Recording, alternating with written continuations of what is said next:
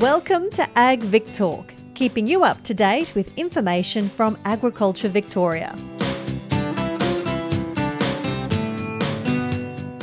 Kirsten Diprose has combined her passions for supporting rural women and telling stories. A journalist for many years, Kirsten had been plotting her media career when love struck and she moved to Karamut in southwest Victoria, where she now lives and farms with her husband and two boys. She's the co-creator and co-host of Ducks on the Pond, a podcast by rural women for rural women about the realities of being a woman on the land. Hi, I'm Caroline Winter, and in this chat, Kirsten shares her personal experiences around rural women's mental health and in particular, how to reduce the mental load when it gets too much. Kirsten Diprose, thank you for joining me in the Ag Vic Talk studio. Thank you. It's a pleasure to be here. Now, Kirsten, you're from southwest Victoria. Tell us about how you found yourself living and working in this part of the state. Yes, well, completely accidentally, I guess is how I would frame it. Um, it's a wonderful part of the world, so I'm really happy where I am. But I was working in Melbourne. Um, I'm from Sydney originally, and I got a cadetship with the A B C and moved to Melbourne and was really loving it there. I did do a year in Bendigo, came back to Melbourne, and then one night out, I met a farmer, and the rest is history. We got married, and I moved to a little town called Karamut, which is in between Hamilton and Warrnambool. So this is a love story. Yes, it is. The stars aligned and the universe spoke loudly, obviously. That's right. So you live and work on the farm with your husband and your two boys, but you also still work in the media, though I understand you have a few other strings to your bow rather than just the A B C. So tell us about your Ducks on the Pond podcast, what it is and what motivated you to create it. So I, I still love producing content and telling stories. Um, it's just still gives me such a great buzz. And I officially left the A B C a couple of years ago, although I still do a few things for them um, casually. And you might see me sometimes on the weather, or I do the Victorian Conversation Hour every so often as a, as a co-host. So I do still enjoy being part of the A B C every now and then. But these days I'm working, I guess, as an agriculture communicator, and I've had a, a few various freelance roles in that. But Ducks on the Pond is my passion project, and it's something I really, really wanted to do for a long time. And the last couple of years with COVID and homeschooling has made it really difficult to find that extra time. But finally last year, we got it together. So I do it with Jackie Elliott, who is another amazing rural woman in my area. She lives in the southwest in Biaduck, and she created Rural Women's Day, which is this event, and she's sort of made it this great big movement, particularly on social media, on, on Instagram. And so I thought she'd be a great person to do it with because, you know, she's got that audience already established of rural women. And I called her up and put the idea to her, and we went and had coffee and we chatted about it and we got along really well. And I can see that she's quite a, a, a funny, smart woman. So I thought, great, she's going to be perfect. And it, it almost nearly didn't happen because the day before we were going to record our first episode, she rang me up and she said, I'm feeling really nervous. I'm not really good at public speaking. I don't think I can do it. I get really nervous when I interview people. And we had a chat about it and I just sort of gently pushed her. Anyway, now she says she's very thankful. So um, she's loving it now and now has the, the confidence to go and do her own interviews and, and put her stuff together, which is which is awesome. But yeah, the idea of Ducks on the Pond is a, a podcast for rural women by rural women because there's nothing out there that fits that bill. There are some fantastic rural podcasts and podcasts that feature rural women, which is, is amazing. I, I can list many of them and I, and I love to listen to them. But our podcast is different in that we are specifically looking at issues and each podcast episode is a theme. So it's really themed based. We look at, it could be something around business uh, or it could be around mental health. Uh, we talk about physical health. We talk about motherhood, just basically issues from a rural women's perspective. From that concept that life for us on the land is different to other people's lives. And I guess I just get tired of reading stuff or hearing stuff, uh, you know, advice about how to do this or that. that doesn't fit my life. You know, the fact that it's a huge logistical challenge for us to do things. You know, I really have to plan my week, for example. I, I needed to get in contact with a doctor today, and thank goodness for telehealth, which really only started it out of COVID. Otherwise, I'd have to take two hours out of my day to see the doctor. And that's the reality that we live in. We've got logistical challenges. Our role on the farm is something that's often being negotiated and worked out, whether that's succession planning to kind of just what we do day to day. There are just other challenges that we have, and it's a wonderful life, but it just doesn't fit the kind of mainstream life that most people lead. And so therefore all of the, the kind of advice stuff that I love to listen to podcasts about finance, about, you know, how to be successful at work and all of that stuff, but it doesn't quite fit. So that's what this podcast is about. It sounds like the topics that resonate with you and, and Jackie, your co-host, are probably the ones that, that make the lineup. I am curious though, the title, Ducks on the Pond, what does that mean? Yes, it's an old shearing shed saying. So back in the eighteen hundreds in rural Australia, the men in the shearing shed would call out, "Ducks on the pond," if they saw a woman approaching. So it was a way of saying to the men, to the blokes around you, okay, curb your language and, you know, let's act appropriately because a lady is approaching. So that's the kind of kind of tip of the hat to that old saying, and that we're we're having these conversations and, and we're approaching, so look out. How fantastic. I love it. Kirsten, which topics have been the most popular and, and why? The two themes jump out at me so far. Uh, we're only in our second season now, but the first one is business related. So side hustles, side projects. I think there are a lot of rural women who are really excited by the ease of technology and access to business that we have now. It's really exciting. Uh, the, the other main issue is mental health. And we've done three episodes now that have been very successful that are on mental health. Um, one of them was about juggling the mental load. And recently we've done one about postnatal depression, and then another one about how we can best help the men in our lives with with their mental health, given that men and women are, are different and we communicate differently. So how do we kind of bridge that gap? I'd like to go into some detail about the episode on the mental load. I'm sure it's a topic many women can identify with. So can you tell me, what is the mental load and why did you want to discuss it? The mental load is, oh, I've got to pick up the kids, uh, pick up the dry cleaning, I've got to pick up that pie for dinner, I'll drop off the present to my friend, and then I'll take the kids to swimming. Tomorrow I've got to remember that I've got that work meeting, and, you know, so that's the mental load. It's that constant kind of battle that's going on in your mind with all of the things, be them little, be they small. And I think women really notice it when they have kids, because they go from usually working full time, whether that's on farm or off farm, and all you really have to think about is work. And so you go into work and everything's kind of there, and you're thinking about work and everything's work related. And there's not too much that you have to do outside of life. And then you have kids, and suddenly they've got appointments, they've got dance class or soccer or whatever. There's all sorts of things to do around managing their lives, your life, um, often your husband's life as well, uh, as well as all of the stuff that you do for your job. And it can be really overwhelming. And you know, it's those small things. It's about, what are we having for dinner tonight? It's just that constant stream of having to think ahead, plan ahead.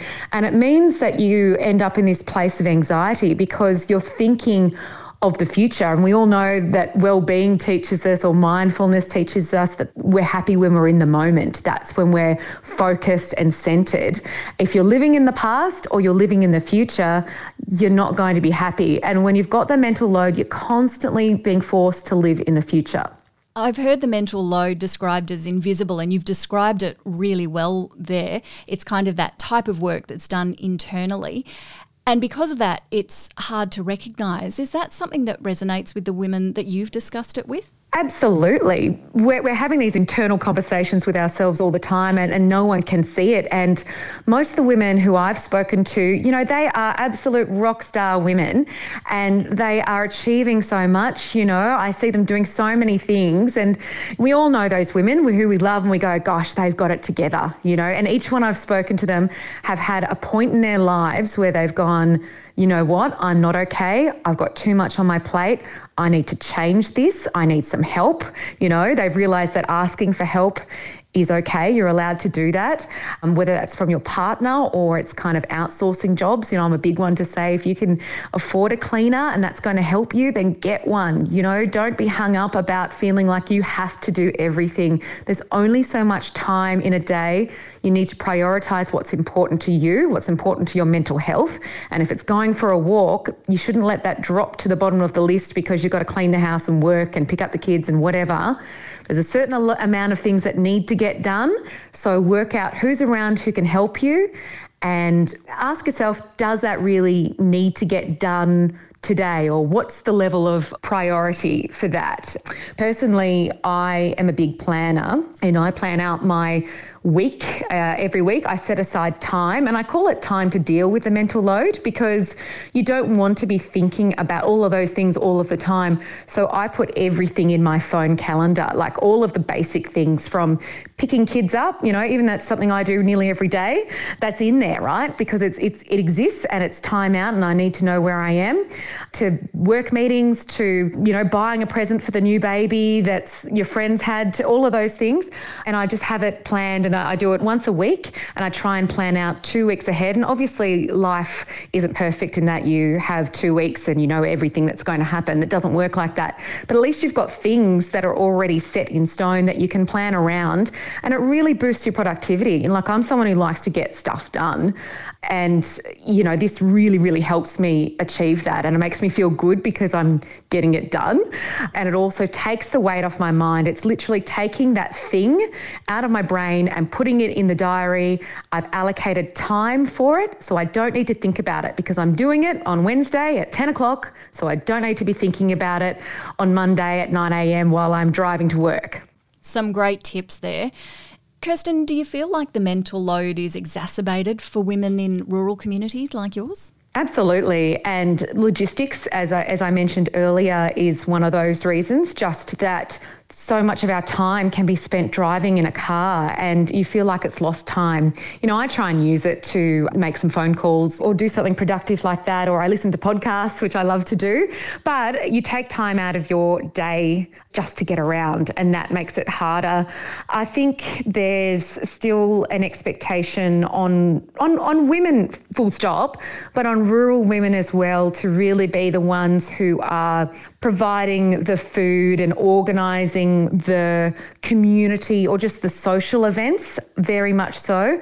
It's the women who are the ones that are organising the Red Cross meeting and the hall meeting, and they're the ones who'll bring the food and organising that. And it's not to say that the men don't do work, because they do. They're often the ones that are doing the kind of handiwork or, you know, the C F A volunteers. So it's not like they don't do any work, but there is There's still sort of that gender role that I find in rural areas that still exists. And as we women become more active in either the farming business or off farm in our own roles, and we take on those senior positions, we're still expected to do a lot of those caring roles, the cooking, the cleaning, you know, the, the presentation of something is still up to us.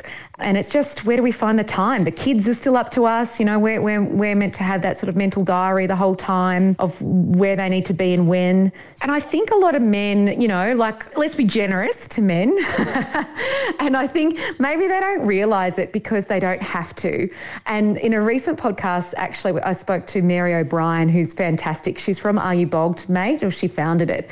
And she gets men, and she talks about how men are often in this protector-provider mode. And so they're very much focused on the farm, on the business. You know, their number one focus is about being the provider, making sure you're fed and clothed.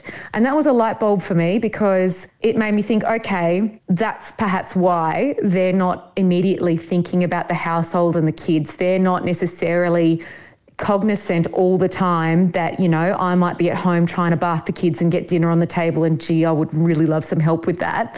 Not saying that they could change. But the other thing is we just need to be obvious about it. I think we as women sometimes expect people to know what we're thinking, and you can't expect that of anyone, and particularly men. Um, just be obvious. Say, I'm really struggling. I would like, if possible, and farming is so hard because of the unpredictable hours, but you've got to work something out. Just to say, Tuesday and Thursday, can we make it your responsibility to pick the kids up and unpack their lunches and whatever, so that I know I don't have to do that and take that off my plate and free up that time for something else. And you tell them in a really practical way, like instead of like we women, we get really caught up with emotions, and I am guilty of it, you know, with the best of them. But if you come to your partner with a solution and you say, you know, I love to go for a walk, and my husband was like, oh yeah, you do. Yeah, absolutely. So we found time on the calendar that I could go for a walk, you know, that he could be home with the kids, so I could just go for a walk for an hour. And if you give practical solutions, this is what I want it for, be it work or something, you know, that's supportive of your mental and physical well-being, you'll find that your your partner, who's your your team player, you know, who actually is, you know, wanting you to be happy, should should be there with you. I'm curious though, there is a lot of literature and commentary about the mental load. In your opinion, how is it then that women end up carrying the burden of the mental load? It goes back to history. Obviously, historically, women did all those jobs. They looked after the kids. They organised the kids' lives and the household jobs, from the cleaning to the cooking, and a lot of the volunteer work. And, and that was because they weren't working, but now they are. So something needs to shift now that our society has shifted. Those roles don't exactly fit the way that they used to, and yet they still really persist. And I, I guess to borrow on feminist theory, really, which, you know, talks about the public and the private sphere. And traditionally, the, the, the public sphere is work, you know, it's public life, it's the politician making decisions, it's business, it's all of that sort of stuff. And that was men's domain. And women's domain was the private sphere, which was all of the household stuff. And that's what I'm aiming to do in my my podcast, is to really dismantle those notions of public and private. And particularly in farming, it really makes sense, because in farming, the public and the private is has always been merged. You know, how often does the business meeting happen around the coffee table in the in the house? You know, you make big decisions about what crops you're going to grow that year in your house. And instead of just making the tea and coffee, women are sitting at the table as well, and also deciding what crops you're going to grow this year. But they're still often making the coffee and, and the scones as well. But it's dismantling this idea, and that's why we talk about mental health too, that that there's just these two completely separate worlds, because they're not. You know, we've all got kids, we've all got to eat dinner, someone's got to do the job, and all of those jobs are equal. Um, so how we choose to divide it up doesn't matter. You know, to me, there's no divide, and there shouldn't be. We've all got to live. And and indeed, that's how I now prioritise my life and, and my calendar. There's a mixture of personal and private happening interchangeably all the time. Every job has value in a farming business. Every job has value just in, in society. You know, if you're adding value to the business by picking the kids up and getting dinner on the table, then you're freeing up time for your partner to be working on the farm, or vice versa. If you're the one who's on the tractor that evening, then your partner should be at home bathing the kids and, you know, getting dinner on the table. And, and it's just about who does what, you know, what's easier, what makes sense. And really what you're saying by all of this is, is there strategies to help lighten the load in everybody's basket. We often talk about mental health through the lens of depression or anxiety. How is the mental load different though, and what kind of impacts can it have on a person if the mental load gets too much? So I think, you know, it can lead to anxiety or depression. I mentioned before, if you're thinking about the mental load all the time, you're living in the future. So you're thinking about the things that you've got to do tomorrow, next week, this afternoon. If you let those thoughts start to govern you, And look, I suppose talking from experience, I had postnatal depression when my first child was born. So Harry's seven now. But when he was born, I think, you know, there were a lot of risk factors for me. I literally just moved to the farm and, you know, I just found the whole experience overwhelming. I was putting a lot of pressure on myself to get everything done. You know, I wish I knew that it really wasn't realistic for anyone who's got a newborn to be there, like getting dinner on the table, keeping a clean house, um, looking after the baby. You know, you're not sleeping properly. Your hormones, sorry, your hormones are all over the shop. I just thought that I could live like normal, but with a baby for some reason. And it was insane. And, and I was just setting myself up to fail. And I really, it started making me think bad things about myself. You know, like I thought that because I couldn't do this, it led to some really bad thinking patterns that, you know, I wasn't worthy. I wasn't, you know, achieving. I wasn't good at this, all of these things. And it just snowballed. And then when I finally got the help that I needed, like I, I get really sad when I think about it now, because to think that I thought so low of myself, it's really heartbreaking, you know, and then I know that people feel like that.